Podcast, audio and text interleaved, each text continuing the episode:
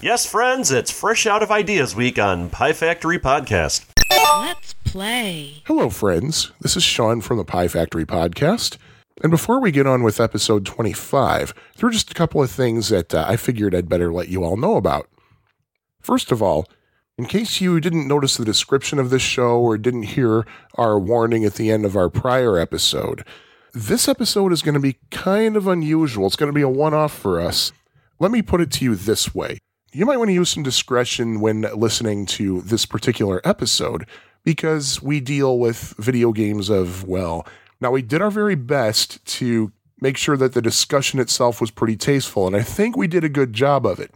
There's nothing terribly graphic about what we say, but under certain circumstances, you might want to be uh, careful about where you play this, say, in public if you typically listen to our podcast in a fairly public situation, like say if you are a janitor in a synagogue and you happen to listen to our podcast over the synagogue's PA system, well, you might want to reconsider that and listen to it some other way. Having said that, I think we still put together what we hope to be at least an enjoyable show. The other thing I wanted to mention is that we now have a Patreon account. Now, what is Patreon? Uh, some of you probably already know what it is, but Patreon is an online method of helping support podcasters and other content producers, if you will. What you can do is go to patreon.com slash pie factory podcast and you can donate an amount of money to us every month. While we will never make you pay to listen to Pie Factory podcast, we do encourage you to uh, give a little bit if you can. We don't get paid to do Pie Factory. In fact, in a way, we kind of lose money doing it um, especially considering I had to buy a new microphone recently. And um, hint, hint, we are an arcade game podcast, and we like to go to the arcade from time to time to do some research. And so we know what the heck we're talking about. Um, yeah, that means we have to pay arcade admissions fees. And we're also trying to uh, get a table over at Midwest Gaming Classic as well. So anything you can do to help us offset those costs would be great. If you can't or don't want to, fine, you don't have to but go to patreon.com slash podcast and you can give a buck or so.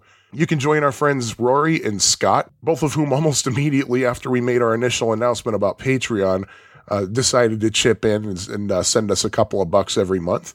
So if you'd like to join them and uh, maybe even get a nice thank you, uh, that would be great. And again, if you don't want to or if you absolutely can't, hey, we understand. We understand. Any support you can give us, be it moral or financial, would be gratefully appreciated. Gratefully appreciated. Pardon the redundancy. But anyway, ladies and gentlemen, here's Pie Factory Podcast.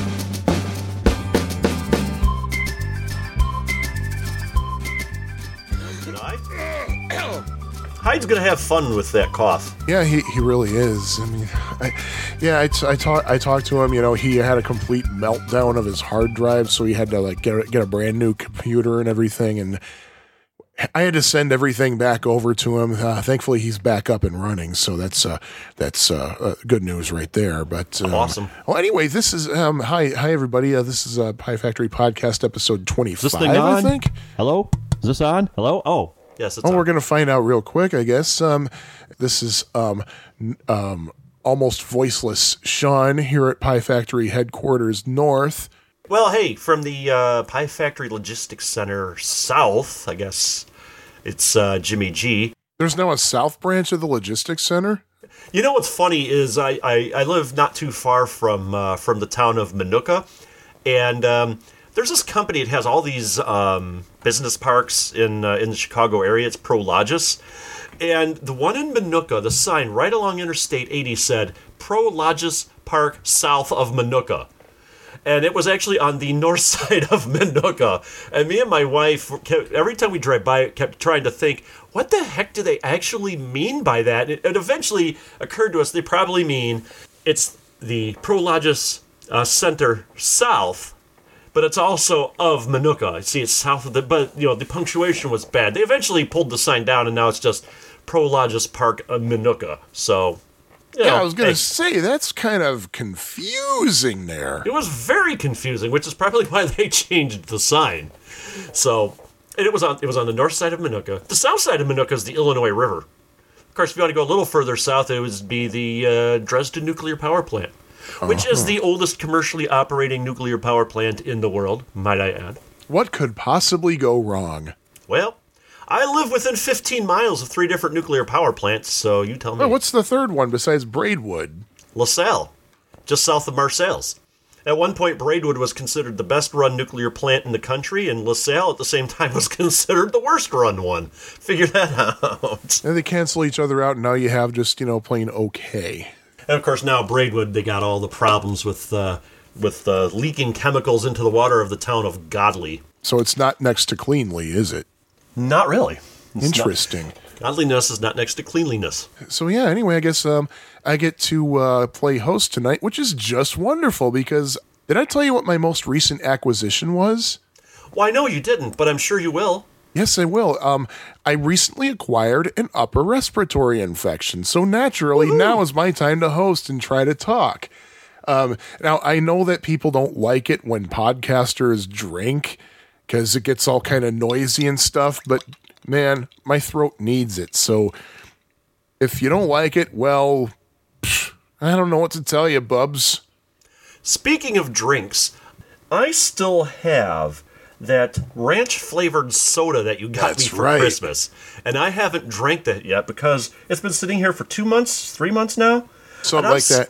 I'm scared to drink it, to be perfectly honest with you.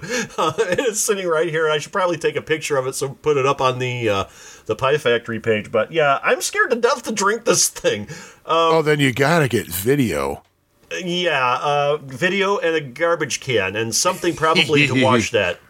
And uh, I have a feeling uh, stuff is going to be coming out my nose, but it's not going to be the soda. I'm not looking forward to it. I actually read reviews of it online, and they're like, "Yeah, this stuff is pretty bad." But um, Well, hey, what are friends for at Christmas time? well, you did get me a crazy climber, so I guess this is my punishment, eh? Yeah, it pretty much is. And as long as you speak of acquisitions, as we all know, Jeff Prescott from uh, No Quarter. Hi, Jeff. Uh, Hi, Jeff. Got me a uh, Sega Master System for Christmas, and I acquired, with part of my tax refund, a EverDrive for it. Ooh, those Yay. are sweet. And uh, I've been discovering a lot of interesting games I never even knew for that thing. Now, it's not known for the sports games, so I'm not going to talk about those. I'm not a huge fan of sports games anyway, other than the Atari 2600 Volleyball. That's actually a fun game. I like it too. The real sports volleyball. I love it when the shark goes by. I have not seen that, but then again, I'm always paying attention to the game. Well, you got to play for a long time before that happens. with the, uh, the the EverDrive, one game that I found that I'm really digging on the Sega Master System is Psycho Fox. It's a Super Mario style platformer which has uh, secrets just like the original Super Mario Brothers did, and I'm just having a blast with that. It's uh, it's just too bad that uh, the game didn't have any sort of it, um, like save states or uh, anything like that. But uh, it's a great game, and I've been revisiting some old favorites like uh, Fantasy Zone, which is one of my all-time favorite Defender clones, if if not my all-time favorite Defender clone. And um, so yeah, yeah, those Ever drives are pretty sweet. I have one for the NES. I love that thing. I love the heck out of this thing. The only th- problem I had with it is that um, I bought a, uh, a 32 gigabyte SD card for it, and I put it in and I loaded it up, and I got an error message, and it, it just would not work with this SD card, and it didn't. There wasn't anything special about it. And I bought a 8 gig, same style. 8 gig worked just fine, even though it said 32 gig should work with it. I don't know. But you can always use an extra SD card around the house, so it's not a big Oh, yeah. loss. Yeah. And plus, I got my uh, my uh, employer uh, discount on the SD card. of course. So- And, oh, and speaking of your employer and Sega and everything, that uh, AT Games handheld Genesis that we both got last year about this time. Yes. Yeah, I've been digging into that a lot lately on my way to work. I take public transit to work. And I gotta confess, one game I've started to get into, a Genesis game, um, you know Zero Wing, don't you? Someone set us up the bomb. Somebody set up us the bomb. Oh, set up us the bomb. I always get that wrong. Yeah. All your I mean, base. That's actually a very fun game. It, it really is. I was surprised. I was like, and I'm, you know what? really it's an this. arcade port. Zero Wing was an arcade game first. I did not know. Oh, hoo-hoo. And the, the arcade game does not have the bad English. Now what's the point? Yeah, but it, you know it is one of the better uh, better scramble, Gradius, uh, you know whatever type uh, type games like that. I, I really enjoy that. That is a very fun game. and uh, it moves along at a good pace, has good difficulty, and the sound is pretty good. And you know, despite all the cheesiness of the English, it's got some interesting cutscenes and uh, well, Yeah. maybe not cutscenes, but the intro. And uh, yeah, it's it's just a fun, all around solid. Yeah, it kind of reminded game. me of 1940, a sideways version of 1942. And you know, Gradius, Life Force, R Type. Uh, Um, excuse me, isn't it Gradius? I've always pronounced it Gradius. That's I, I never ever heard anybody pronounce it when I first bought it. I always thought it was Gradius. And um, this coming from somebody when I worked at Toys R Us and heard little kids come into the store looking at games for the NES. They would pick one up and go, "Oh look, Match Rider." I'm like, "It's Mock Rider. It's Mock M A C H. It's pronounced Mock." But I just don't want to upset uh, Soul Blazer. yeah, well, maybe he uh, he probably should uh, graduate from college or something. No. oh, oh, see what I did there? Oh, Uh, wait, let me see. Oh, Hold I on, see hold on. Uh, we need to see the tote board of how many people I've pissed off this episode so far. Survey says one. Okay, so there we are. Before we go any further, I would like to make a few predictions. So I'm going to make a few predictions, and I suddenly forgot all of them. Um, no, I am predicting, first of all, that um, not many people are going to listen to this entire episode. And because I'm predicting that not many people are going to listen to this entire episode, we're not going to do our normal features. Believe me, we have plenty of, say, addenda and errata for Berserk, for example, but we're not going to get to that right now. Next episode, we will. We also have some arcade memories to share from at least one listener. We're not going to get to that to this time either. We'll get to that next time. And speaking of which, we haven't really been plugging that enough lately. If you'd like to share your arcade memories with us, please do so. Send us an email at piefactory at fab4it.com or reach out to us on Facebook or Pie Factory PFP on Twitter and whatever else have you. Um, you can send an audio submission if you so desire. We do uh, respect the right to allow Hyde to trim the audio submission for time as necessary. Like if you say uh a lot, you're going to say uh a little bit less when you hear Uh, it. but does he do that with us? Uh, we'll um um see um I don't know. We'll we'll have to see. however, if you are from Canada, he will also cut out a. So just be forewarned. Yeah. Another prediction I'm going to be making is that I don't remember if I've mentioned this before, but at Underground Retrocade, there is a machine that they have on the second floor that is dedicated to a game that one of the podcasts talks about. Like, let's say that uh, there's a, a game that a podcast talks about that they don't have at Underground Retrocade. Case in point, Tinkle Pit like say we talk about a, a game that they don't have or if 10 pence or broken token or no quarter talks about a game he'll, he'll uh, put the game in the podcast cabinet so people have a chance to play it my prediction is that underground retrocade is not going to put any of the games that we talk about tonight into their podcast machine With one possible exception. with one possible exception. We'll get to that later. And another prediction I'm going to make I know that there are some places where they publicly play our podcast and other podcasts as well. Um, our friends at Underground Retrocade, for example. I have a feeling that they're not going to be doing that with this podcast past this point. We will tr- we will try to keep this one as clean as possible. Uh, but given the topic matter, uh, all bets are off. Uh, we will still bleep where appropriate, but uh, again, all bets are off. Are you sure about that? You son of a bitch. But yeah, you guys, I'm giving him. The reason for that is because this is the show that we have that is closest to Valentine's Day. And what is Valentine's Day all about? Why, it's all about pornography. Pornography. It does a body good. Yes, just like our favorite foods from the farm brown chicken, brown cow. Yes. and um, yeah, uh, actually, the, when we started this podcast, well, first of all, uh, the not this last episode, but the episode of Super Podcast Brothers before the current one, their thirtieth episode, they actually talked about adult video games, and they covered a little bit of arcade, but it was mostly uh, home consoles, that sort of thing. And uh, we actually had this one planned almost from day one. We wanted to do a show about this at one point because these are actual games that were out there, albeit probably not in the U.S.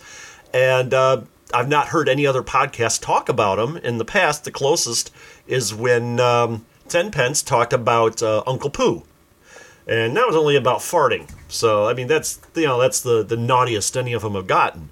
But these these are games were real, and uh, the manufacturers that did these games, most of them are fly by night companies.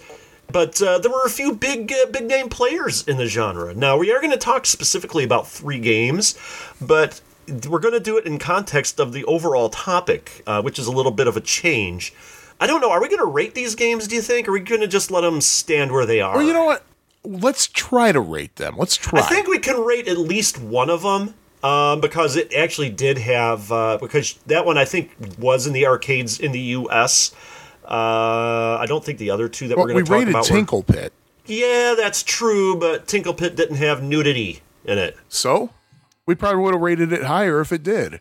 Point taken. So I think we should get the uh, the ball rolling here. Uh, what say ye? Uh, um, you, you might Oh. want to choose another way of introducing that. Uh, okay, I guess think the thrust of what we're going to talk about here is no, um, no, no, no, we're going to talk about some fing games. Okay, there we go.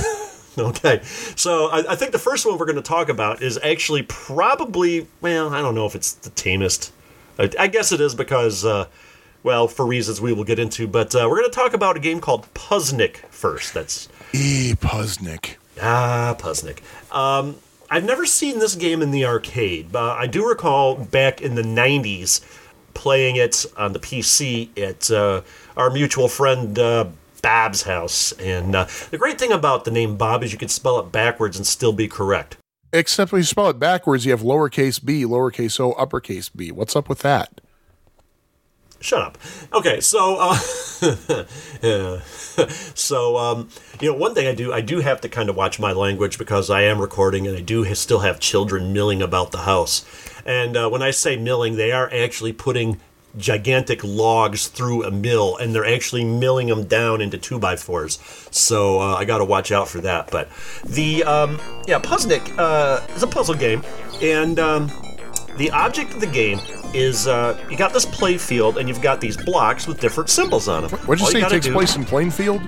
No, I, I think Plainfield before the tornado. I went to high school in Plainfield, Illinois, and my school got destroyed by a F5 tornado. I, the only one in the Chicago area back in 1990. Uh, FYI, you got to match these blocks up, and um, what you do is you grab it, and the blocks always fall down. Uh, you know, they, they ha- it uses gravity. So if there's nothing underneath it, it will fall straight down. If there's another block underneath it, it doesn't match or, or whatever, you can move them on top of there. Uh, what it is, you have this uh, this like this red box. So it's like kind of like a cursor. You move it over to the block you want to pick up. Hold the button down. Move it over. Match them. They disappear. And when you disappear all of the blocks, you win. Uh, you win the round. If you make a mistake in the puzzle, there is a reset button. Now, since you don't have any lives to lose, you got a limited amount of resets. I th- believe the default setting is three. There are different uh, twists to the screens later on. Sometimes the screen's in several parts, and you got to solve them all. Uh, you'll have three, four, five blocks that you have to match up. Um, the, the levels get really tricky. Sometimes they'll have blocks without symbols that are part of the playing field that move, you know, up and down or left and right it's uh, it's a puzzle game. It's also got uh, quite a few elements of physics in it, thanks to the uh, gravity. So we're talking about adult games. So why are we talking about Puzznic? It sounds pretty lame. Um, you know, pretty pretty tame. Well, Oh, I think, you you were right the first time. We'll get well, to that. we'll get to that in a minute. But the uh, the thing with Puzznic is the Japanese version of the ROM. Uh, every time you win a round, there is a picture of a new Japanese girl. And um, oh yeah, did I mention the name of the company that makes this game? It's Taito, Taito. Oh, as in Space Invaders Taito? as in elevator action, as in zookeeper, as in jungle hunt. Uh, that Taito, yes.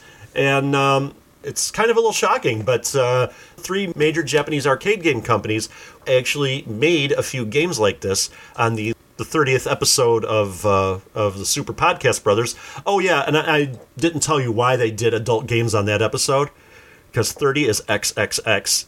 Ah, see, they're clever. oh boy, those guys are a caution. I see what they um, did there.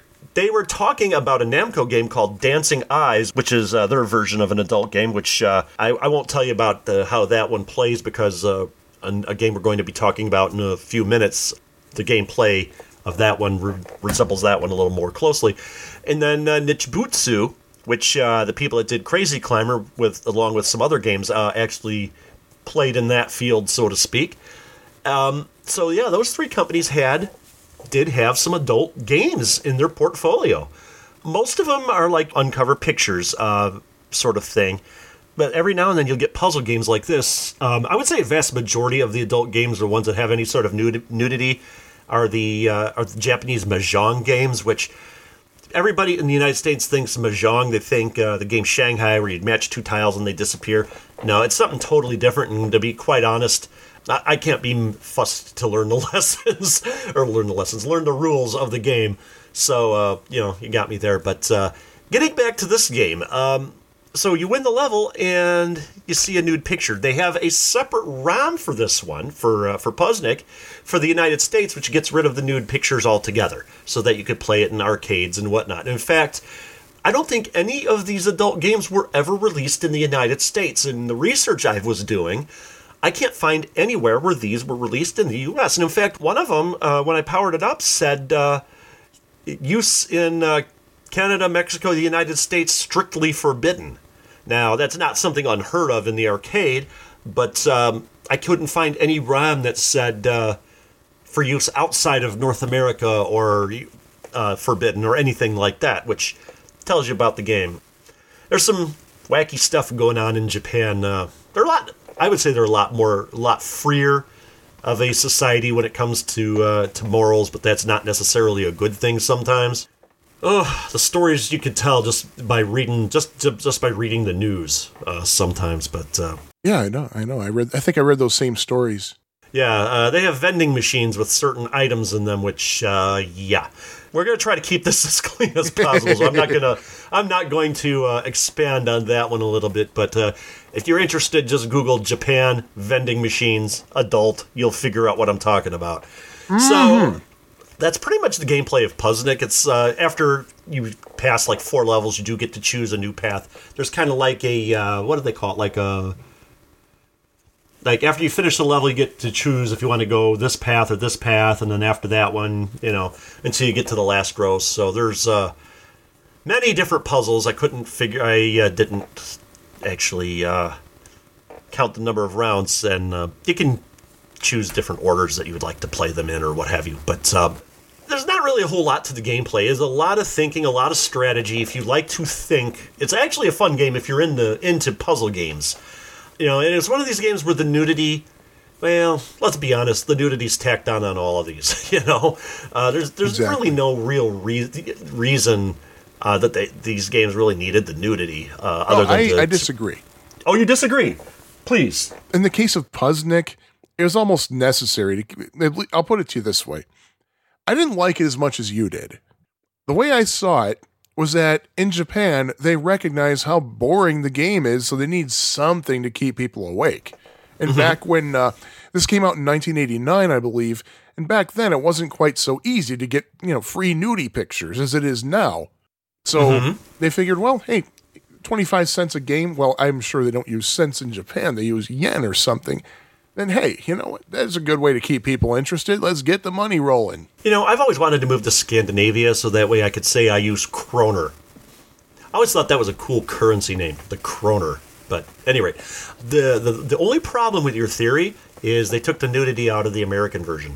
Of course, do note that it was never in any of the uh, you know top charts. And how successful? Ex- well, exactly. How successful was it? How, oh yeah, exactly. Uh, I I don't know how many uh, cabinets they uh, released in the U.S. To be perfectly honest with you, I imagine it couldn't have been that popular, but uh, because it's a puzzle game, and I think, and as you had said about uh, Tinkle Pit, where you thought that that was more had more of the feel of a home console game, and this one definitely does. And I'm, as I said, I played this. The first time I ever played this game was actually a uh, shareware PC rendition of it. Uh, I believe it was a it was a homebrew title, and I enjoyed it for what it was. It was a fun game. But this is more of a home game than it is an ar- arcade game. Exactly. If you want the puzzle, I'm sure if you played it, you know, if if it wasn't an arcade game, you'd probably enjoy it more. But this is not a game I would play in the arcade, uh, even with the nudity. which you know, You get better nudity these days. yeah, yeah, and even in some of the games we're going to be talking about, uh, Yeah, yeah, true. there's quote unquote better nudity. All right. Now, I don't know how how reflective this actually is on how many Puzznic machines were actually released. Period. Regardless of nude version or or un, or, or just regular old fashioned version. According to klove slash arcademuseum.com, whatever you want to call it, and I quote, there are 27 known instances of this machine owned by Puzznic collectors who are active members, that is, members of Klov. I didn't know there were Puzznic collectors. Hmm. Well, you learn something new every day.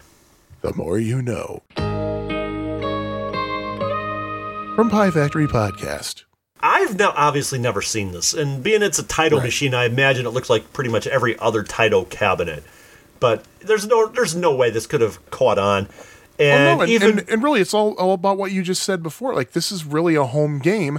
And it's Right. this the, probably the same reason that, you know, if, if you recall what uh, Brian Cohen told us, that why Madden football did not succeed in the arcades because everybody had it at home. And in fact, the home versions were better than the arcade version. I can imagine the same thing here. If you look at Wikipedia, you see that Puzznic or some kind of variation of it was available on pretty much everything at the time. Yeah, it was. The only thing I'm kind of curious about um, about the puzzle games not making it uh, making it in the arcade is uh, I'm kind of curious how Atari's arcade version of uh, Tetris did, because everyone had that as a home game, and then Atari put out their uh, their version in the arcade, and then they tried to put it out on the NES, but they got sued by Nintendo because Nintendo had the home uh, license for it, which means the Tengen version of Tetris for the NES is a very, very highly sought after relic.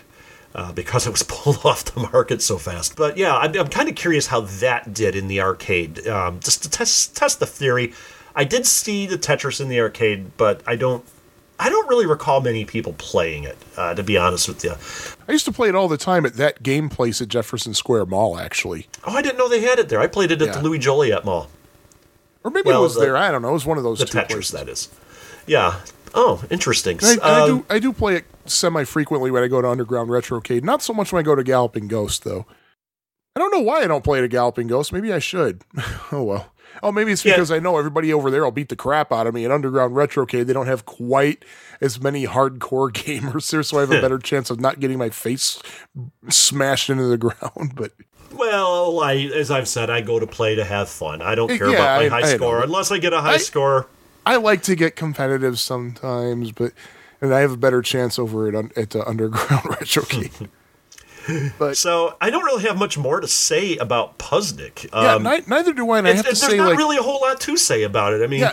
it's the music's okay for what it is, for what it, but and it's but there's there's really not much there. It's a it's a home game in an arcade cabinet Yeah, with the exactly. Japanese market uh, with added nudity. Because, as you said, otherwise the game would be there'd be no reason to play yeah, it. you know what Puzznic is? It's one of those games that you play when you're waiting for you're waiting for your dentist.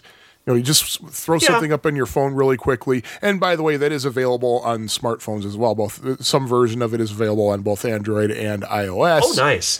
Which And is a actually- perfect platform for it. Yeah, ex- yeah, yeah. I totally agree. And to be quite honest, of the three games we're talking about tonight, this is the one that held my attention the least. I got bored with it very quickly. I, I think it held my attention more, but only because I was familiar with the PC version and had so much fun with that. And if I recall correctly, the uh, the puzzles were actually of the uh, were actually the same in the uh, the PC version that I had played low those years ago. Um, so it held my attention more. But um, are we, are you? Uh, I don't know. You think we're ready to rate this one? There's not really much to say here. Yeah, there there really isn't. Um, I mean, given how I mean, And the graphics are serviceable. I mean, oh, the yeah, the images of the graphics are naked ladies are fine, but yeah. it's. I mean, there's there's Oh, by the way, we here. also sh- we also should mention that each of these naked ladies is given a name. yes, they are. I don't And- remember any of them, but. But is that really what most people who are playing games to look at naked pictures are going to worry about? What their names are? Ooh, Christy, I have to look her up. yeah, no, that's not happening. Yeah, Besides, she'd but- probably be older than me now. Yeah, well, she always was older than me, I think. Well, yeah. but um, but yeah, I mean, and the thing is, like, the whole time I was playing it, I couldn't help but think this is just yet another riding the tails of Tetris and other falling block games such Yeah, as Tetris, Klax yeah. hmm Agreed. and Blockout, of course, but you know, Columns. basically Tetris. Yep, columns. There you go. That's a game we Dr. should talk about sometime. I Oh, like yeah, columns. That's a fun one. Columns good. Um, So, so, I'm going to say, I'm, jeez, regardless of whether or not there is nudity in the game, just based on how much attention it got from me, how much I could stand playing it, I'm only going to give it two continues. and I'm going to agree uh, with the two. Um, and I'm only giving it a two because of the nostalgia factor, because I remember playing it way back when. If this was just strictly a PC game, which I know we were probably we were playing it in MAME and all that, but on the proper platform, this is a good game. This isn't the proper platform. Right. So that's my opinion, and I'm sticking to it. And Oh, you're not going to change my mind. Unless you give me 20s. And then I might change my mind. So, with all of that said and done, let's talk next. We, you know, we never did reveal the name, the title of our third game in the last episode, but uh, We not gonna, we're not going to do it now. No, no. Uh, so, so I we take it you want to you don't want to talk about that game yet. You want to talk about Not yet, because I think there's. I agree. Because I think there's a that is the third game is. It's it's it's kind of sketchy actually, um, but Oh, um, man.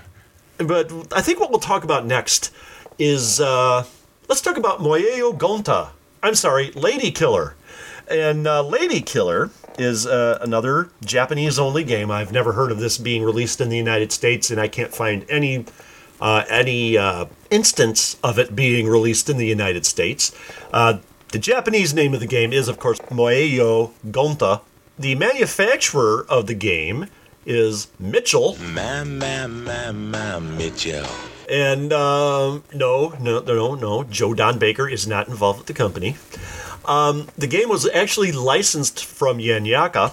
This is an interesting game, and I think this is probably, in my opinion, the most fun of the three games we're talking about tonight. The uh, you got a diver. What happens? You're, you're in a swimming pool, and there's a there's a silhouetted outline of a of a lady underneath, and you have to dive into the water, then dive back out, and then it flips over and reveals part of the lady. I'm, I'm assuming it's like an ice block you're flipping. Uh, and there's several different enemies in each level. They're different, you know, for the different levels. The first couple of levels, I believe, they are skiers. They're snow skiers skiing on water. All right, go with it. Um, and then once you flip all of the tiles over and you, you know, you see the the picture. Now you have to pass th- uh, three rounds to see the lady naked. The first one she's got all of her clothes. Second one some removed, and the third one she's totally naked. Um, and then sometimes they go up to five. oh, do they? I, I didn't play it that Oh, yeah. long.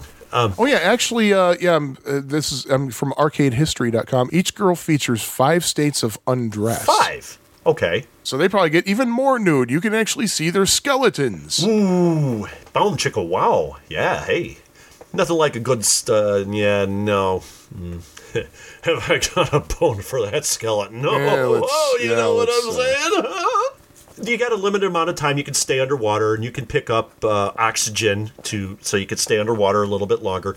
Uh, if you try diving into a uh, tile that's flipped over, um, your guy your guy hits his head on the ice or the panel or whatever you want to call it, and he like gets stunned from a moment. And I think that's actually kind of a cute uh, a cute touch uh, for the game. There are other bonuses. There's uh, there's bonus uh, there's bonus money and um, two of the bonuses that I noticed. One looks like either, well, three that I noticed. One looks uh, like a square with arrows to the left and the right. One looks like a square with arrows pointing up and down, and one looks like a square that's got arrows pointing in all four directions. After you pick one up and then you dive, it will reveal all of the panels in the direction of the arrows, as, and it will reveal them all until it hits a panel. So, like, say, like you got five panels, but the, the fourth one is turned over, it won't reveal anything on the other side of the uh, of the panel that's uh, turned over. Another thing to note: the bonuses, uh, the oxygen t- oxygen bonuses, or the extra oxygen you can only pick up underwater. Uh, however, the the bonuses, if they're yellow, you can only pick them up top side. If they're blue, you can only pick them up bottom side, uh, which adds a little bit of strategy to the game. And um, let me think. Is there anything else I'm missing? There is a total time limit for the screen. You only have X amount of time. There are bonus rounds in this game. Uh, the only one that I saw was you have to match. No, I'm sorry. No, I did play this further. There are two different bonus rounds. One where it give you a sequence of numbers, and you have to pick the number on the screen, and uh, you pick them in order. You'll get a limited amount of time, and then every now and then you'll get a slide puzzle. You know, like the little plastic dealies that you used to buy at Stuckey's or no, what's the big one now? Uh, Cracker Barrel, and then just you know rearrange the picture or whatever. And um, let me think. I believe that's it. You do have a button where you can jump, you know, dive. Then you have to hit the button again to come back up out of the water to uh, turn it over. I believe if any of the enemies are on a pan or above you when you come out of the water, the panel flips over and it uh, it kills the enemy or stuns the enemy temporarily, which is another nice little uh, bit of strategy to use. And um, let me think. I believe that is all I have to say about uh, Lady Killer by Mitchell. Mitchell. How do you like your scotch? Uh, by the quart. What do you have to say about this game? Well, I don't have a heck of a lot to say. I, I have to agree with you that it, it is probably in, in terms of playability, probably the best of the three that we that we're talking about here.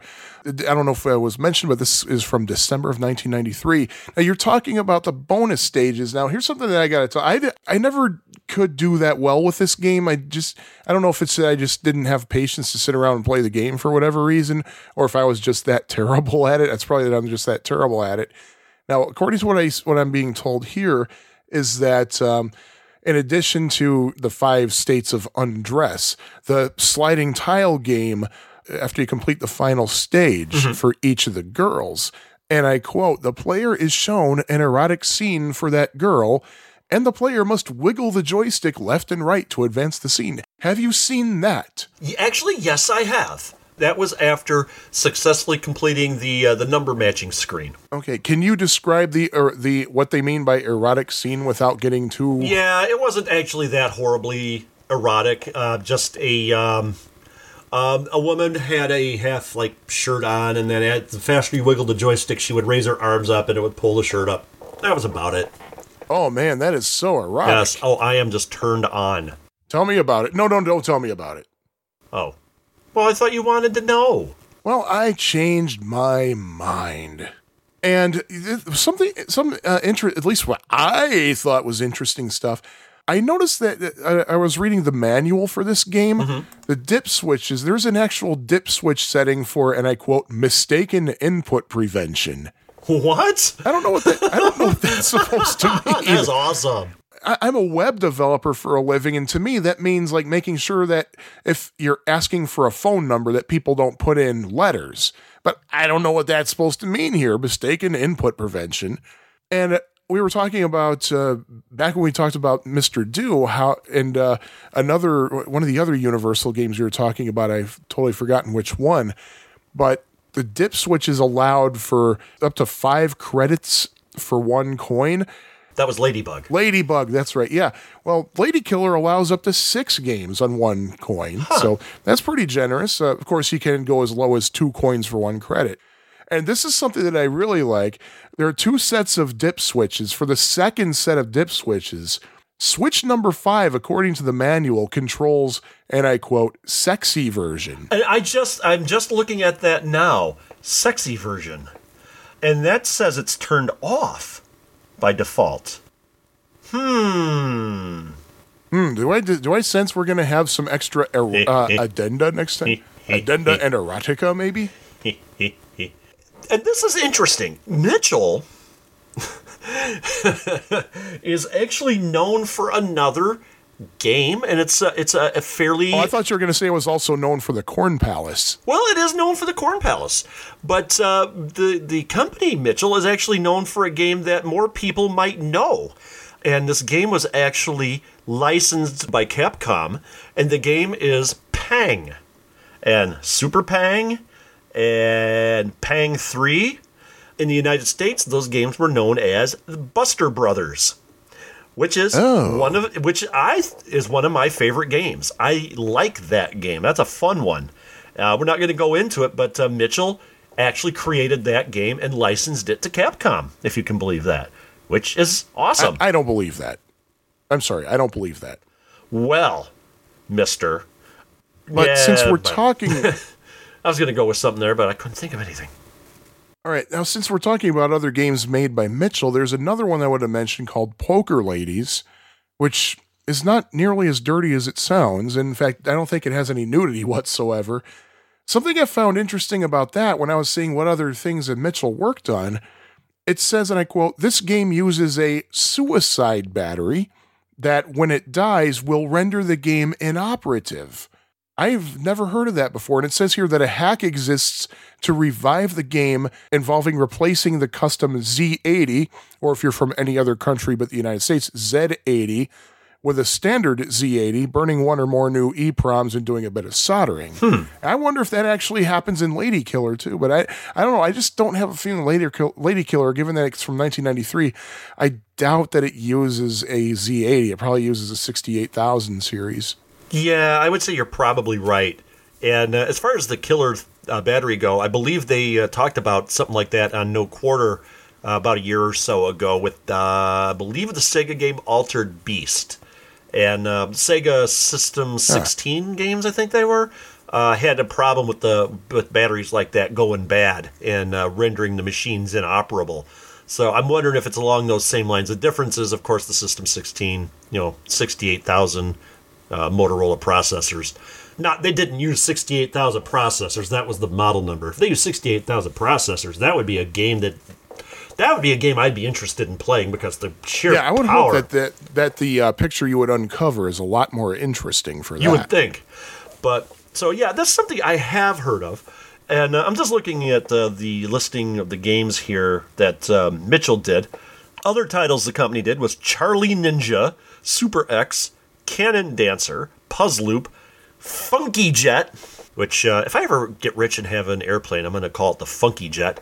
Karate Chakun, Yaraku Shanku, the Karate Tournament, and Pumping World. I got to try Pumping World, see what that's all about. Um, I hope it's pumping and not pumping world, but well, you know, never mind.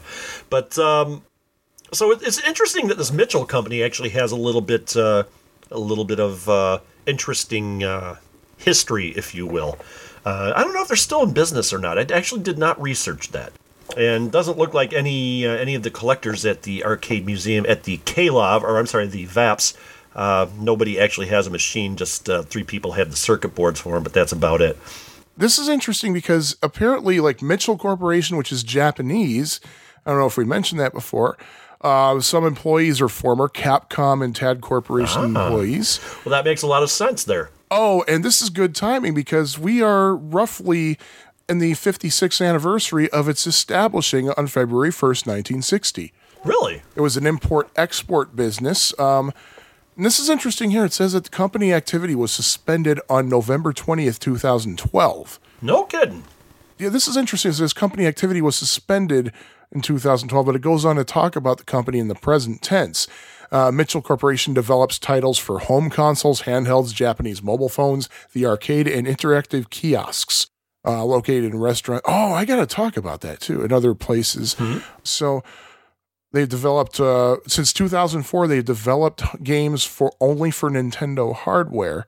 They are best known for Puzzloop, uh, the title you mentioned earlier. So, uh, Nintendo of America released Puzz Loop for the Nintendo DS under the title Magnetica, and um, so yeah, I guess yeah, the, this is this was uh, is slash was a fairly active company, and um, yeah, their website no longer exists. So I'm guessing that uh, they no longer exist. No more Mitchell? No more Mitchell. It's, uh, I think, um, normally we talk about home ports, but no, there's no home ports of this. But uh, It's it's a shame too. I mean, it, this would really be a great game this to have is at home. actually a fun game, and I'm kind of now curious to see what that dip switch does. Because this is a fun game. It is unique. It's it's it's actually the most original, I would say, of any of the games we're talking about tonight. oh yeah, by far. And um, when I'm playing this game, I am not getting burned out on it. I'm not. Uh, I don't find it repetitive. I mean, it looks repetitive, It- but it I is. don't find it repetitive. I mean, well, I do find it repetitive, and that's why that's one reason I'm only going to give it a three out of five. Okay. I mean, it's I mean, three out of five to me. I mean, it's, it's okay. I could probably go back and play it, but you know, I'm I'm just not going to actively search it out. I was going to say, ooh, I got to play Lady Killer, you know. Mo- uh, Moeyo Ganta. And uh, did I mention that? Uh, Which, by the way, what what does that mean in English? I don't know. Hmm. Uh, Google Translate. It means burning Ganta, whatever that means. Burning What is a Ganta. Well, it clears that up. Actually, no, I think there are creams and salves that would clear that up. Uh, I like the game. Um, I, I, I'll only give it a three. It is an interesting game, and um, uh, it's got enough to keep me interested. Uh, I am curious to see what the uh, uh, what the sexy mode uh, dip switch does. I didn't even catch that, so uh, we'll uh, I'll take a look at that a little bit later and uh, report back.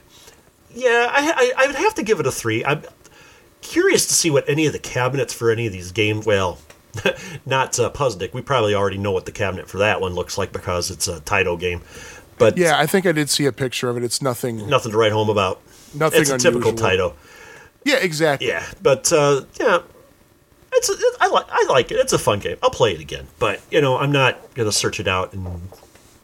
I I'll would play it be again, but not to when my see this wife in the is arcade. around. I would like to see this in an arcade, as if the sexy mode can be turned off, or imagine if the default it's turned off. Doc Mac, are you listening? A Mystery Monday game. Ooh, Moyo, Moe, Moeo Gonta. I'm sorry, Lady Killer. So there we are. Um, I think I don't know if I have more to say about this game. Um, Yeah, I don't. I don't have much to say. I mean, it's it's definitely worth trying out. You know. oh, definitely. Um, if you're going to try any one of these games we're talking about tonight, this is the one to try. Right yeah, here. totally. Um, And this next game we're going to we're talking going to talk about now. Wow. I don't know if you found this out, but uh, the game we're about to talk about is pretty notorious. I've Among heard video some game stories. fans. Um, I didn't write all of them down, uh, so Like, you might uh, like you might be the one. You'll be the one to have to tell some of them. yeah, I mean, I don't know if there's so much stories as as there is like this. It's just like this is pretty much like the the monos, the hands of fate of arcade games, especially adult arcade games. Yeah, and we're And now talk- something that I that I interesting that I'm finding. Well, you know, what, we'll talk about this after we talk about. But the game. uh, the uh, the game we're talking about is called Miss World '96 Nude, and it's pretty much like you would think. Um, it's nude. We haven't talked about this game yet, but it's based on the style of gameplay from the classic arcade game Qix, where you got a marker and you got to in Qix and you got to just partition off, you know, a portion of the board. Differences in Miss World '96 Nude, which I always called it Miss World Nude 96 because it just flows better that way, but that's not the name of the game. There, there's a background and then there's a silhouette of, of, a, of a woman again.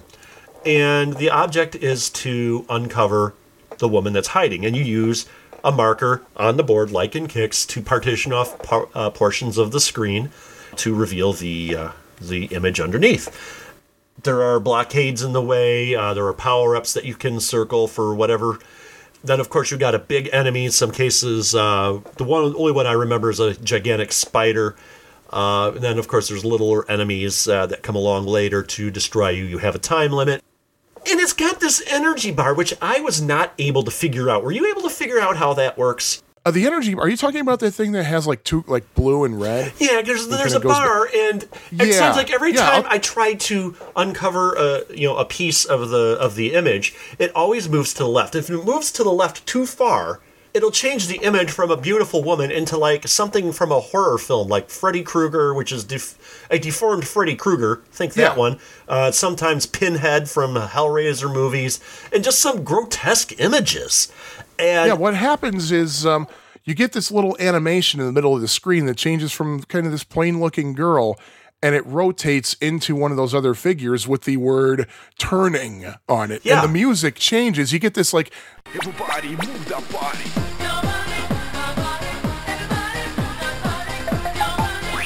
this this like Euro dance beat It has like nothing to do with anything. and it's And just and by the way, none of the music the music on here sounds like they stole it from something, but Soundhound couldn't tell me anything about the music. let's be so- honest. everything in this game seems stolen.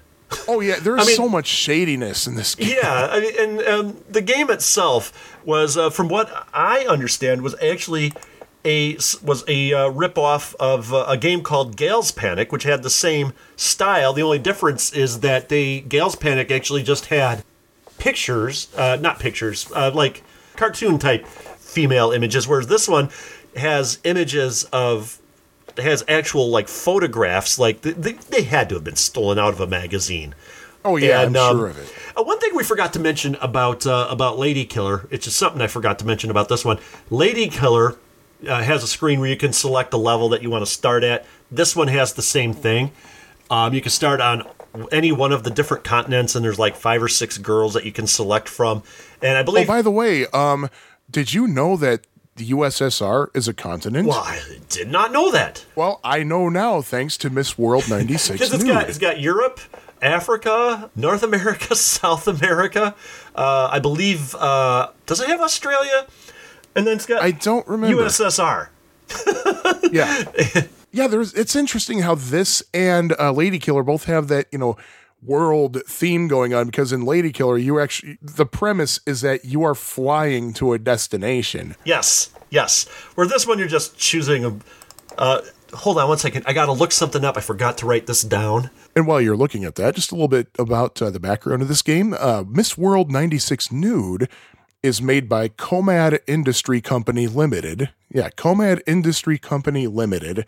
Uh, they're based out of Seoul, South Korea. I believe they still exist. I was just looking that And up. They're uh, like a computer parts distributor. That sounds about right.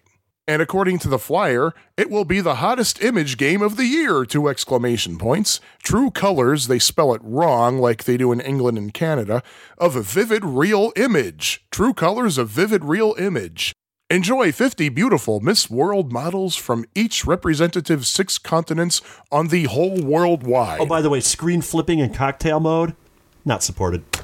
oh. This is what I was trying to find out, trying to remember, because this game suffers from English. We were talking about Zero Wing. When you select a level, it says, Welcome to my world. You will meet hot, beautiful girl. so I'm going to meet hot, beautiful girl. And these the pictures in Gals Panic, uh, I have to I have to talk about this. Uh, in in Gals Panic, which this is a ripoff of, as I said, they were uh, they were like they're cartoon images, and they were they were only naked from the top up.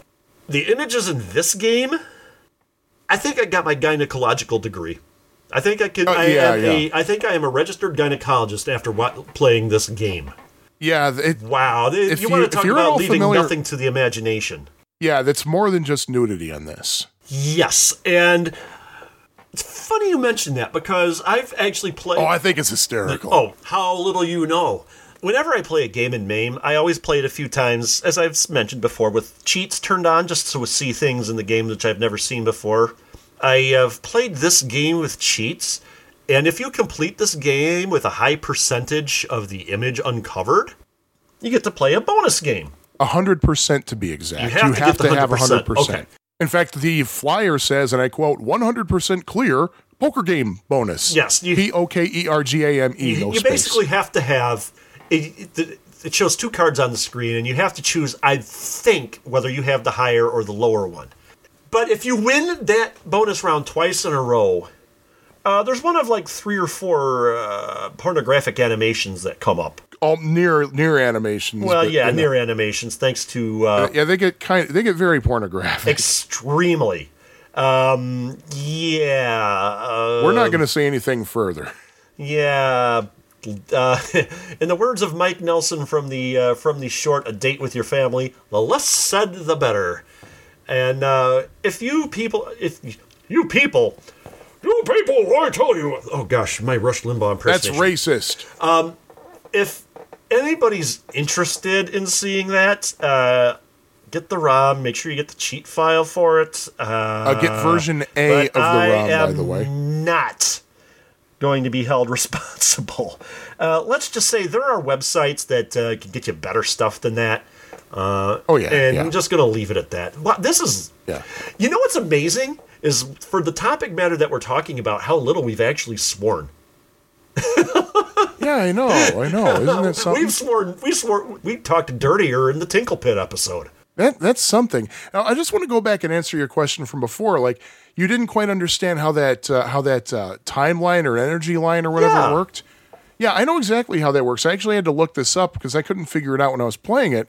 But what you have to do is you have to move that to as close to the right as you possibly can, And to do that, you have to be uncovering parts of the image that are not the girl. Is that it? That's it. And, and uh, when you uncover parts of the of the image that have the girl on it, then that's when it tends to move your your marker over to the left and closer to the turning screen. And I think once you get to that horror screen, um, there is a way to turn it back. And I think what you do uh, is trap a, like there like a key or something will pop up Yeah, now and then. the bonus if you point- draw a box items, around yeah. that, I think that will also uh, revert the uh, the picture th- back to uh, something promising. But according to the manual, though, one or two players clear 80% or more of the girl, then show the exciting 50 Miss World models. I, you know what? I'm laughing more at the fact that this game has a manual. oh man, you should see this. The manual actually tells you what the dip switch settings are. what are the dip switch settings? Dip switch settings. S W I R C H. Swirch. Oh. Yes. Uh, wasn't that a, uh, a spy organization that James Bond had to go up against? I think Swirch? so. Or it's nothing really fascinating. Uh, Once again, you can set the uh, uh, dip switch set A for you know ratio of coins to uh, coins to credits. Uh, you can have as few as two coins for one credit, or one coin for one, two, three, four, or six credits. And what I found the most interesting actually is that dip switch B allows for diagonal moves. And I noticed that too. And in a game like this, I don't like that t- this type. I'm not a fan of the diagonal movement. Qix didn't have that. This does, and Right. I, I just thinks it makes uh, an already hard game, no uh, pun intended, or was it, uh, Hmm. that much. I'm going to say it that much harder. Let's let's be honest. This game is not really that erotic. I mean, it's it's it's gotten it's it's got a ton of nudity, but it's really not that.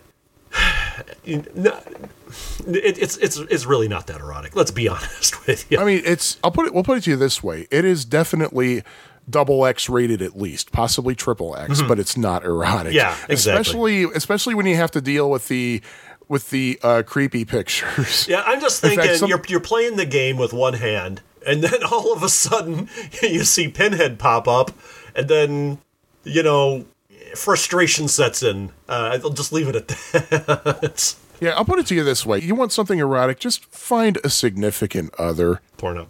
Okay. Yeah, indeed, indeed. But yeah, in fact, I was. I remember we were talking about this. You asked me if I had a chance to play it. I was like, "Yeah, this is a creepy game. This It is really, a is. creepy game. It, it is. It is. Uh, I mean, it's. I mean, I guess the creepiest, the creepiest thing about it is how everything in this game is ripped off from other things. They actually ripped off the title Miss World, who the owner of the of the Miss World franchise, Julia Morley, uh, did not give consent for the title to be used in this game, and she's upset. And she was apparently was upset to see the Miss World contest associated with this game. The music was all ripped off, and uh, I'm reading this from the uh, from the MAME history file. Um, Oxygene Part Four by Jean Michel Jarre, J A R R E. Uh, Tonight is the Night by Les Bouches. And Let's All Chant by the Michael Zager Band, to use a modern 90s remake of the song. Obviously, all of the horror images are. Uh, By the way, are it's Jean Michel. By the way, what's that? Jean Michel. Jean Michel. Uh, all the horror images are obviously ripped off from from different movies. I recognized uh, a few of them right off the bat, and it's. I felt like I had to take a bath in boiling rubbing Yeah. alcohol after playing. This. I know what you mean. everything about this game is dirty and not dirty in the good sense. It's dirty how they stole stuff to make this game. It's dirty how the let's be honest, this is a hard game to play. It's difficult. It's a difficult game. This is the worst offender of the quarter muncher. Uh, this this game is the worst quarter muncher. It's Oh, obviously there's, been there's no way it's a worse quarter muncher than Revolution X. It's a worse quarter muncher because they use porn to keep you popping quarters in. oh, I get what you're saying. Yes. Okay. It's it's a worse. And it's not even good porn. It's not even good porn. This game reminds me of what Roger Ebert, um, I, in one of his movie review books. Like he has all the movies he ever reviewed. One of them was of uh, Bob Guccione's movie Caligula, oh yes. and he, he completely trashed it. He said, "This is not even good porn." He said, "And yes, there is such a thing as good porn." and he cited a movie called Emmanuelle um, Mm-hmm. as an example of it, which he wrote a really good review about. Yeah, there's nothing good about this game. No, not at And, all. and by the way, what I'm about to say, this is neither a good thing nor a bad thing. It's just something that I've that I observed, and probably was one of my first reactions. Like when I, I saw the women in this game. I mean, yeah, you have to choose. Not only do you choose which quote unquote continent you want to go to, but you also have a selection of women. Uh, you get to you get pictures. I think like six pictures there. You choose which girl you want to see nude, and um, all I could think was, God, they are so '90s. Yeah, yeah, no kidding. Yeah, exactly. And I mean, I'd much rather have 90s than 80s. I'll be quite honest. well, I don't know some of that some of that big hair. I don't know. you. Eh, no. But yeah, I just there's just nothing about this. Nothing that is redeemable on this. And I'm almost tempted to just not rate this game. I'm just going to flat out rate it a one, one continue. That's it. Yeah, you, Just because since we it- have it's to a rate it, truly I- bad game. Yeah, since we have to rate it, I will definitely give it a one. Uh, since we don't have a zero on the scale, but oh god, this is this well, is the if- creep. This is a creepy, creepy No, game. you know what would happen if we had a zero on the scale? You'd say, "Well, I we only have a, have down to zero. I'd love to give it a negative rating." Then it, you know, and it just keeps going down from there. So the lowest you can rate is one, or you could just plain decide not to rate it at all. Yeah, I, You know. I'm gonna rate this a one. I've only rate I've only refused to give a rating to one game that was Wreck It uh, Fix, Fix It Felix, Felix Jr. Jr.. And not because it's a bad game, far from it. I just felt it was a little you didn't think it the, uh, qualified the- to be a the realm. real arcade game. Yeah, that's the only reason why. Nothing against Yeah, the game. because It's it a fun game. Unlike this. Yeah, exa- uh, totally unlike this. In fact, I th- yeah, in fa- in fact, after we, t- I'm gonna be, I'm gonna be at Underground Retrocade on uh, the 27th of the month, celebrating my third work anniversary at my current job, and I'm gonna go straight to that Fix It Felix Jr. machine just because what we're talking about. just to now. kind of wash it off. It's like, oh, this is so much better yeah, than I'm gonna, this I'm gonna prepare and I my bath of boiling rubbing alcohol after playing this But thing. uh, a few more things to mention about this game. There are three different versions of the game. So if you want to play this in MAME, you're going to have three different ROM sets to pick from. There's version A, and I'm going to go by what the official documentation from uh, Comad Industry Company Limited says. Version A is, and I quote, the extreme hottest girls. okay. Version B is, and I quote, attractive hot girls, which still has some nudity in it, by the way. And then there's version C, supermodels in clothes, which means, uh, from what I can tell from the flyer, I didn't actually try this version, but from what I can tell from the flyer, is yes, they're wearing clothes, nothing's exposed, but there's not much to the imagination. And the note in the flyer says, and I quote, you can choose freely its grade available on your country. If you are in nude restriction area, choose version C. Oh, by the way, they spell it's with an apostrophe. Oh gosh, you know, and I'm kind of curious about something because I'm noticing here in MAME, uh, I've got the three different sets. Uh, they're called Set One, Two, Three, but the actual name of the file are Miss W96, Miss W96A, Miss W96B. So I'm wondering if maybe the letters should be shifted up one. Yeah, I'm, I'm guessing the one that doesn't have a letter is like the, um, oh, what did they call it? The Extreme. extreme, hottest girls. Yeah, I have to check out the. But Yeah, But I'm yeah, gonna check out the other to versions, even though this is a horrible, horrible game. Figure that out. Yeah, I'm, I'm nothing if not a pervert. And just to add to the whole dirtiness behind the whole game, I don't know if you've noticed this, but the uh, the pictures of the girls here, and in fact of all these games, are not exactly the highest resolution in the world. They're not the lowest either. But if you look at the flyer, the screen caps that are on the flyer are suspiciously much higher resolution than what you get in the game. Okay. So it's, it's like they have false advertising on top of that. It's like the graphics are better on the flyer than on the screen. I really guess the saddest thing about this about this this game is the fact that even without the pictures, even without you know any of that, let's just say it was it was a fun kids game with like pictures of SpongeBob that turned into a picture of Squidward. I don't know if you got you got the, the energy thing going all the way to the evil side. It's still not a fun game. Lady Killer is a fun game regardless with- of what the image is in it this just does not this is just is not redeemable Let me ask you something, and I, th- I think I know the answer, but I just want to hear it from you. This is a Qix ripoff, as we said, or as I've heard some people say, Quicks. I don't know. I don't know which one's correct, but I say Kicks. But why is Qix fun, but this game isn't? I don't like the diagonal movement for one. There's way too much going on the screen. If there is one thing I do like about the gameplay in this game, is I do think that the they have obstacles in the maze that you can't draw through. Oh, that whatever, is true. Which That is I true. think That that's is an interesting twist. challenge. But other than that, there's absolutely nothing about this game. The worst thing is that energy bar. Yeah, there's like no point to it. No, there isn't. Uh, Especially because I, I I might be wrong, but I think you still get the points if you clear the screen with the horror picture up there. I think you just yeah, don't you get can to see you the can nude clear the screen with the horror picture, and it doesn't actually just change the horror picture, but the picture of the girl in the corner changes as well.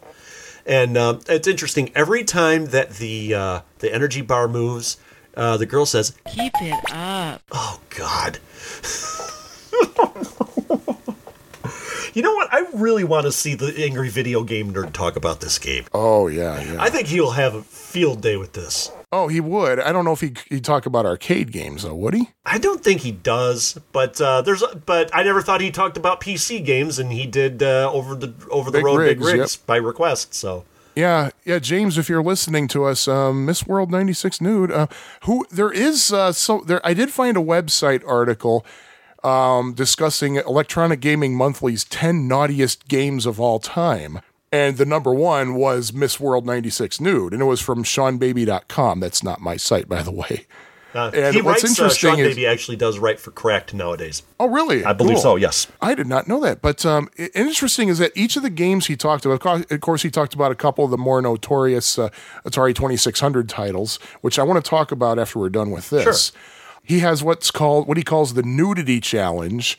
And which, from what I can tell from reading the, the whole article, I think it's just how challenging the game truly is altogether. And he rates uh, Miss World Nude 96 or Miss World 96 Nude, I think it's called. I keep I get I get that confused too.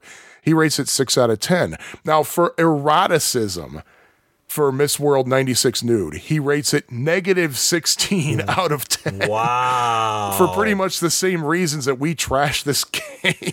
yeah. And you know, I'll put a link to the article in the show notes. people wonder why we are even covering these games, especially this one. As I said earlier, I mean, these are a part of arcade history. Um, We don't talk about them because these, as far as I'm aware, with the exception of Puzznic, never showed up in American arcades, and the version of Puzznic that we got didn't have the images in it. But these were made. And um, sitting here talking about this game, the thought occurred to me this seems like a game that the Mafia would have released. I can totally understand that. That's an excellent point. And this came obviously from South Korea. And was it South Korea? South Korea, was yes. South Korea? And we do know that there's issues with piracy in Asia uh, of many, many different things. Uh, I, rem- I remember reading a story, was it last year, year before last, where uh, in China uh, there are actually pirate Apple stores. they were so, Oh, they were they were modeled after the real Apple stores selling fake Apple products. I thought that was actually pretty dang funny, but I don't, know, I don't know of any other podcast that actually talked about these games. Super Podcast Brothers did uh, did hit on it, pun not intended, uh, in episode thirty. But uh, other than that, I don't know of any other podcasts that have talked about these arcade games. And you know, they, they they are what they are. One thing I oh I forgot to mention, they did a sequel. They did two sequels to this game. There was Miss World 2002, but there was another one. They did a half-assed sequel called Miss Mister Nude, where they took some of the female images out and replaced them with uh, with guys, with dudes. So uh, Oh. yeah, you can uncover dude's junk in uh, in Miss Mister Nude, and uh, from uh, from a little article I was reading, they said that if you basically if you thought this game was horrible, Miss Mister Nude is worse. if you can Oh, boy. believe that. So yeah, I don't know. I don't really have much more to say uh, say about this game. I just I I. I, I, I, I'm at a loss for words on this one. I, this, I'm at a loss for words, even though I probably talked a bazillion miles an hour on this one. I will say this: this game does have one of the more interesting The game itself sucks, but from a purely historical perspective, this is one of the more interesting games I think we've covered. Yeah, it's kind of like I said. It's basically the Manos Hands of Fate of, uh, Of- video games. Indeed, yeah. it is. And that movie was horrible, but it had an interesting history. Yeah, and seriously, if you do a search online for this game, you're going to see a lot of discussion about it. And there are YouTube videos, censored YouTube videos of people playing it. You know, and it's it's definitely got there's definitely this unspoken following. It's like people want to talk about it, but they're kind of afraid to. Not so much because they're afraid to talk about this genre, but they're afraid to acknowledge that they know the game exists mm-hmm. because it's so bad. Yeah, my as I said, my rating a one. But when it comes to the game being interesting from a historical perspective, this game is, I think, a five if you rate the interesting history part. So Right. Yeah, I, I have to agree. But something that I'm curious about, and I didn't really do a lot of research on this because, hey, I just, all I did was look at the three games we talked about. But something that I'm noticing about these three games is that, uh, the, well, the common theme is not just that, you know, it's basically adult games, but also that they all involve uncovering pictures, mm-hmm. which is, yeah, yeah, who cares? Big deal. Think about this home games. Home games are not just uncovering pictures. No, that's true. Um, I seem to remember in the early 90s, there was a version of Tetris, for example. I think it was officially called Tetris with Sex. I don't remember if it was for PC or for Amiga. I, whatever it was, I didn't have it and I had an Amiga, but I'd heard about it. And it was basically, you know, when you clear a level of Tetris, apparently it was a pornographic picture underneath the, uh, like in the background. But the thing is, if you look at other home games like the uh, Mystique games for Atari 2600, like Custer's Revenge, and uh, another famous one whose title I don't really want to say because I do want to keep the language as clean as possible. but those games, those were actual games in which, like, the nudity actually Yeah, was it- part of the game. yeah, The- the exactly. porn it was wasn't the just game. you know a cheap thrill. Yeah. and also you probably remember Leisure Suit Larry. Mm-hmm. I only played the first two games. I never got got into the third, the third and later ones. But the first one was pretty raunchy, but it was part of the gameplay. You didn't it didn't really was- have any nudity. In fact, there is a sex scene as it in it that's censored. Yes. hmm But the thing is, like, they used the raunchiness in a humorous way. So much to the effect that, uh, according to the folks who made Leisure Suit Larry, which I think was Sierra, they got a lot of complaints about that game. So for Leisure Suit Larry 2, which I believe that was the full title was uh, Looking for Love in Several Wrong Places, they took out most of the raunchiness, but still left in a lot of goofy humor. And then for the third game, they came out and they said, okay, it turns out that the complaints we were getting was because there wasn't enough raunchiness, so it's back in now. Didn't three never come out? I think. I, th- I believe three they lost No. the the actual source code, and so they skipped three and went right on to four. No, three came out. I think it was four. Was it four? Uh, You know, I think you're right because three, I believe, was, was uh, called Leisure Suit- "Passionate Patty in Pursuit of Pulsating Pectorals." Yeah, Leisure Suit Larry 4 was called, I think, Leisure Suit Larry 4, The Land of the Lost Floppies or something. Okay, and that one never came out because they they lost the game, literally lost the game. They couldn't find it. I it. didn't know that was a true story. I thought that was just like marketing for the. Who knows? they they they've they've got that story and they're sticking to it. So it could be true. It could not be true. We'll never know, I guess. Yeah, and when we started this podcast back in April of 2015, we had talked about how one of the things we want to talk about in the podcast is our memories of playing these games. Well, of the three games we played, neither of us had ever really played them until we fired them up in MAME for this episode. But I do have a little bit of an experience with similar games that I can actually talk about. Okay. In fact, uh, I love telling this story because basically it's what, long story Let me short, is just that say one up. thing real quick. I probably have Yes. more experience with these games than you're willing to, than I should be willing to admit. I say in shame. Okay, continue. eh, whatevs. So the only real experience I ever had was actually secondhand. Uh, let me rephrase it. Was, the only experience I ever had was third? I person. no, what you not okay. No, no, not third person. The only experience I ever had really with any of these kind of games in the wild, in in an actual public place. Whoa, that's was, kinky. Uh, yeah, I know. I, there's no okay. There's I'll no put it to you this way. right- there's no- there's no- right way to say this. Exactly. The only experience I have with any kind of these games, like outside of MAME, Um, this is a little bit of a long story, but I don't care. I like hearing myself talk. That makes and maybe the us. more I talk, the more I'll kill my voice, which everybody will be happy about. But uh, 2010, summer 2010, um, I had lost the job that I had that moved me out here to Chicago. It's with the, it was a full time job with a company that I still work for part time. I might have mentioned here on the show before that uh, sometimes I teach test prep courses, like at nights and weekends once in a while. Right, right now I'm not, but I probably will in the near future. But I started that job where I'm teaching. I started that in January 2002. I started working in the office full time in 2004, and I got a promotion that moved me to a different division of the company to their Chicago office, which I really, really wanted. I wanted to move to Chicago for a long time, and I finally did. Well, 2010, uh, they announced that they were closing the division that I worked for and not we and you know we we got the phone call that morning um, right right when work started. So during our lunch break we all went over to um, Blackie's. Yeah it was in Printers Row uh, downtown Chicago where where I worked. We we went to a bar called Blackie's and had a couple of uh, blue moons or something for lunch. And while we were drinking our blue moons a couple of the women I was working for they spotted a bar top concentration kind of game in which when you match the tiles, it revealed a nudie picture. Okay. And these two ga- these two women were like they popped 50 cents into it and they were playing it together and having the most fun they ever had. And uh, they're both heterosexual too, so it's, so I just thought that was just great. It was, it was just fun watching these. Oh, oh, it's it's the girl with the it's pick that one, pick that one. Other people were watching the World Cup on the TV over there, but and here they were playing this this nudie game on the bar top. I don't remember what it was called, but you know.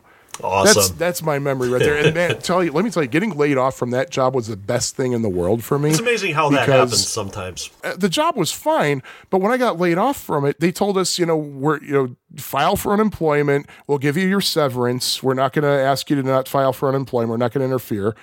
They decided that my severance was going to be backdated to when I first started for the company, period, in January 2002, and not when I started full time. So I had that much severance. It paid for my entire summer Nice. when I started my next job, my last severance paycheck overlapped with my first new job paycheck. So that was pretty sweet.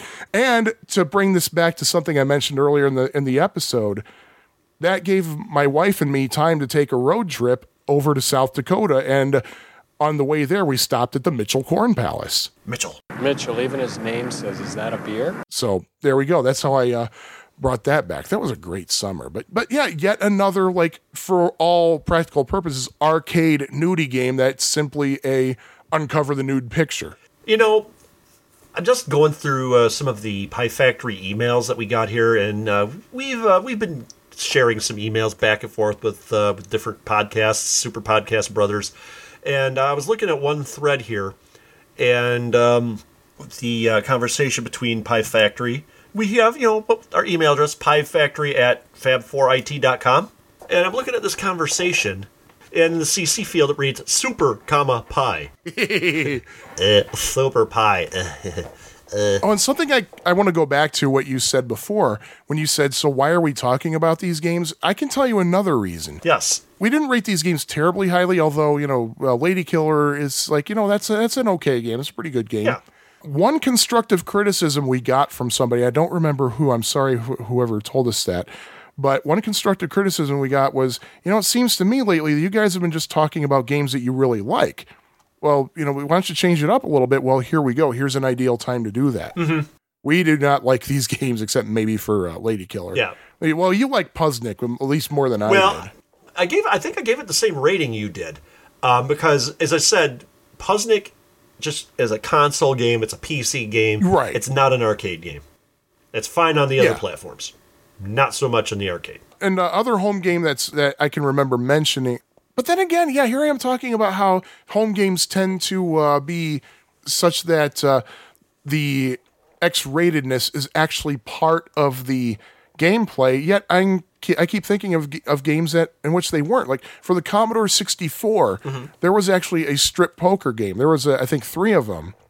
Yeah, And all it was were, was a they, card- They were on uh, the Commodore 64, the Atari 8 bits, the Atari ST. I think they were also on the Amiga. Probably, probably. But and all it was was a poker game, and if you won a hand, then there was a picture of a girl with few with less clothes on every time. Fewer and if you on. lost a hand, it told you to take off a piece of clothing. oh really? yes, it did. and don't ask me how I know that. At least on the Commodore 64, the game the gameplay was so useless because somebody actually uh, figured out that all you got to do is rename the data files, and you and the first thing, the first picture that gets uncovered could be a completely nude woman, you know. oh, nice. And I think someone else discovered that they were just GIFs or GIFs. I'm sorry, GIFs. Yeah, according to the creator of that format, it is pronounced GIF.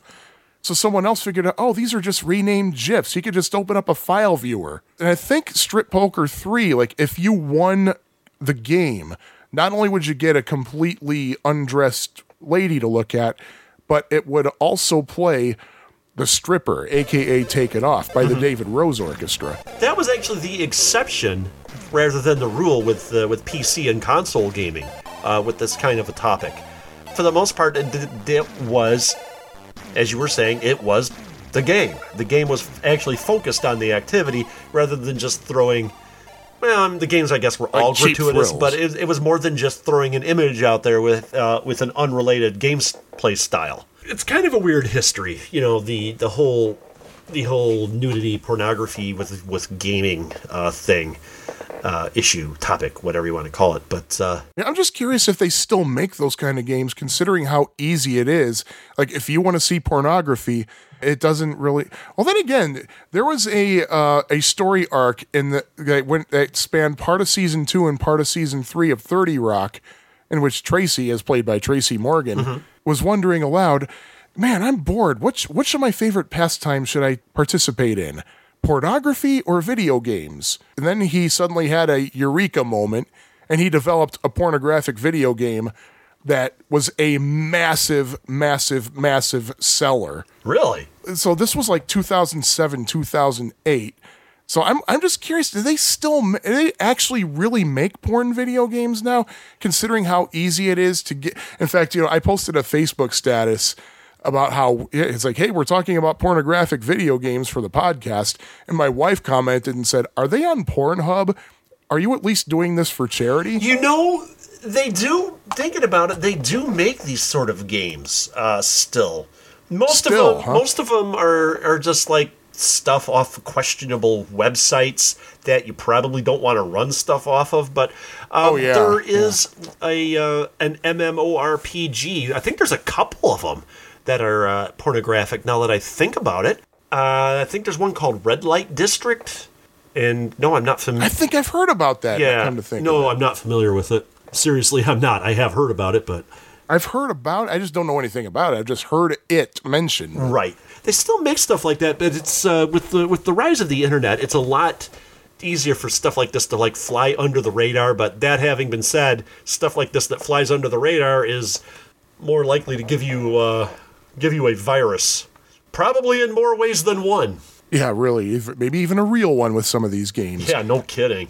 So Uh, I have nothing more to say I about. really uh, don't have anything more to add. Um, Yeah. this is probably one of the more interesting episodes we've done. And as I said, it's amazing how little swearing we've done in this one, and how we actually kind of kept it sort of clean. Yeah. No. I still can't imagine that Scott at Underground Retro No, I is still going to would to play this recommend over not playing this episode. No, because he likes he likes to keep things as family yes, friendly as and possible. this is not an episode to play, but just just based on the topic matter. I got to be honest. I'm surprised we have this much material. Yeah, no kidding. I didn't think we were going to. Yeah. But uh, But uh, Hey. should we talk about uh, what we're going to do for uh, the next episode? Yes, uh, and I think the uh, the topic is uh, is probably going to be pretty evident. But uh, we're going to be talking about Rampage and Xenophobe. Rampage and Xenophobe, and we will be bringing back our normal features. Uh, we will have some addenda. We will we'll have some errata. We will have at least one arcade memory to share with everybody. Everything's going back to normal on the Pie Factory podcast, which of course is the bastion of normalcy. And morality. We are the bastion of morality, too, and I think this episode Absolutely. proved it. So, what's the moral of this episode? The moral of this episode is do drugs rather than play Miss World Nude 96. Yeah, yeah. In fact, I have. A, in fact, it, or maybe do it. Maybe do drugs while playing Miss World Nude '96. It might improve the game. I Do it know. before playing the game because then you won't want to play it. Oh, good point. Good point. So- Um, that's what she said. Anyway, No, no, no, no, no. Don't, don't. Yeah, no. seriously, seriously, uh, don't do drugs. Use save the money and use it for a better bad habit like buying yourself an EverDrive for your Sega Master System. yeah, or your NES like I Well, did. you know what? That last thing I just said just now just sort of kind of cleansed my soul after the last game we talked about. You know what I'm saying? Ah, yeah. I feel Oh cleansed. yeah, I'm talking. I know exactly what you're saying because, like, I, I know I said this in a previous episode, but not too long ago. But I mean, seriously, once I played Miss World '96 a little bit, I I just didn't want to play another game. Yeah, no I was like, okay, I got to step away from it. And then a little while later, I was like, you know what? I'll play Mr. Do. and that cleansed everything. That cleansed Granted, you everything. made Phil uh, upset at you over I'm, that. I'm sorry, Phil. By the way, Phil, uh, if you're listening, hope that hope your move goes well. Congratulations on your new. I think it's a new job. I heard you got. But um, seriously, Phil, we're not saying this to annoy you. I really am playing that much, Mister Do. I really like that game. I'm sorry. It is a fun game. I also like Ninja Golf.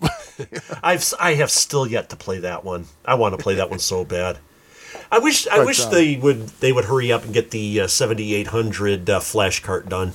I want one oh of those. yeah, yeah. I want one of those so bad because Yeah. there's no way I'm going to get all of the games for the 7800. I don't really think I want to either. I just want to get the ones that I want to play. oh yeah, yeah. I made the mistake of buying um, Barnyard Blaster, Do I have that one? I don't think I and do. I don't have a I don't have a light gun, and I don't think I have a TV that would work with a light gun. I didn't know that was light gun only. You know, it's it's interesting because the the Sega Master System had these really awesome 3D glasses that I've been that I talk about from time to time, and they don't work on uh, on modern TVs for the same reason. And I was wondering if somebody maybe hacked those games to take I out the 3D. somebody- Uh, I know a couple of them so- do have it where you can turn the 3D off. Zaxxon 3D has it right available right from the menu, and another one you actually have to play the game and get on the high score table to turn the 3D off, if you can believe that. But um, I'm wondering. I, I, I thought I read something that someone actually hacked one of the guns itself so it would work with a, a modern TV, but I could be wrong. I think you'd be wrong on that. I think that has to do with the uh, the programming of the game because it has to do deal with the refresh rates and, and stuff like that. And that's the same reason why the 3D glasses won't work because the 3D glasses plug actually into the thing. They're electronic and they got LCD shutters that go you know on and off. And uh, and the refresh rate is different on a CRT than it is on an LCD. Oh, I believe that's what I heard. Well, anyway, uh, Pie Factory Podcast North, this is Upper Respiratory Infection Sean. and this is having junk in his throat, but even it's not a respiratory infection. It's probably just from I don't know. Talking about these Talking games. about probably. these games, yes, feeling a little cleansed now. This is uh, Jimmy G, and we'll see you in. Well, we won't see you. Uh, maybe in our dreams we will, but uh, we will talk to Hmm. you all in two weeks Sure. if the stink from this game doesn't come off. Yeah, yeah. Um, uh, bye, I guess. This episode of the Pie Factory podcast was edited and produced by Hyde St. Pierre. Opening and closing theme is The Happy L, composed by Sean Courtney. Follow the Pie Factory podcast online via the Facebook page, on Twitter at Pie Factory PFP, or the show notes page on piefactorypodcast.com. This is um, um, almost voiceless Sean here at Pie Factory headquarters north. Eh, Ooh, excuse me. whoa, good morning. Ooh, excuse me. Oh, oh, can we go for the hat trick? Uh, you want to hear something funny? Uh, Uh oh. I was I was um, entering our our ratings into the uh, show notes page as we go. I accidentally put these for the Brian Cullen episode. so now people, if people are on our website right now, they're going to think that Brian Cullen designed these games. Brian Colon 96 nude? What? Oh, Actually, I think he'd appreciate. yeah, he probably would. Yeah, I'm gonna He- make He'd a actually could probably com- quick little change here. he, yeah, he'd we- probably yeah. complain about the rating we gave it, though. Oh man! But, well, you know what? Rampage did have nudity, as he talked about. That's true. Yeah, but it was covered up though. Eh, it was so small you couldn't make anything out. You you heard about that? How Pornhub is like raising money for charity. I did not hear this. Yeah, like you can like like for ever for I don't I don't know how it works, but there was a news story about it recently, like how their your your Pornhub searches could help raise money for such and such a charity. So that's kind of why my wife mentioned that. She's like, "Are you at least doing it on Pornhub for charity?" Oh boy. Ah, the fun we have around here, huh? Ah, the fun. Ah, yes.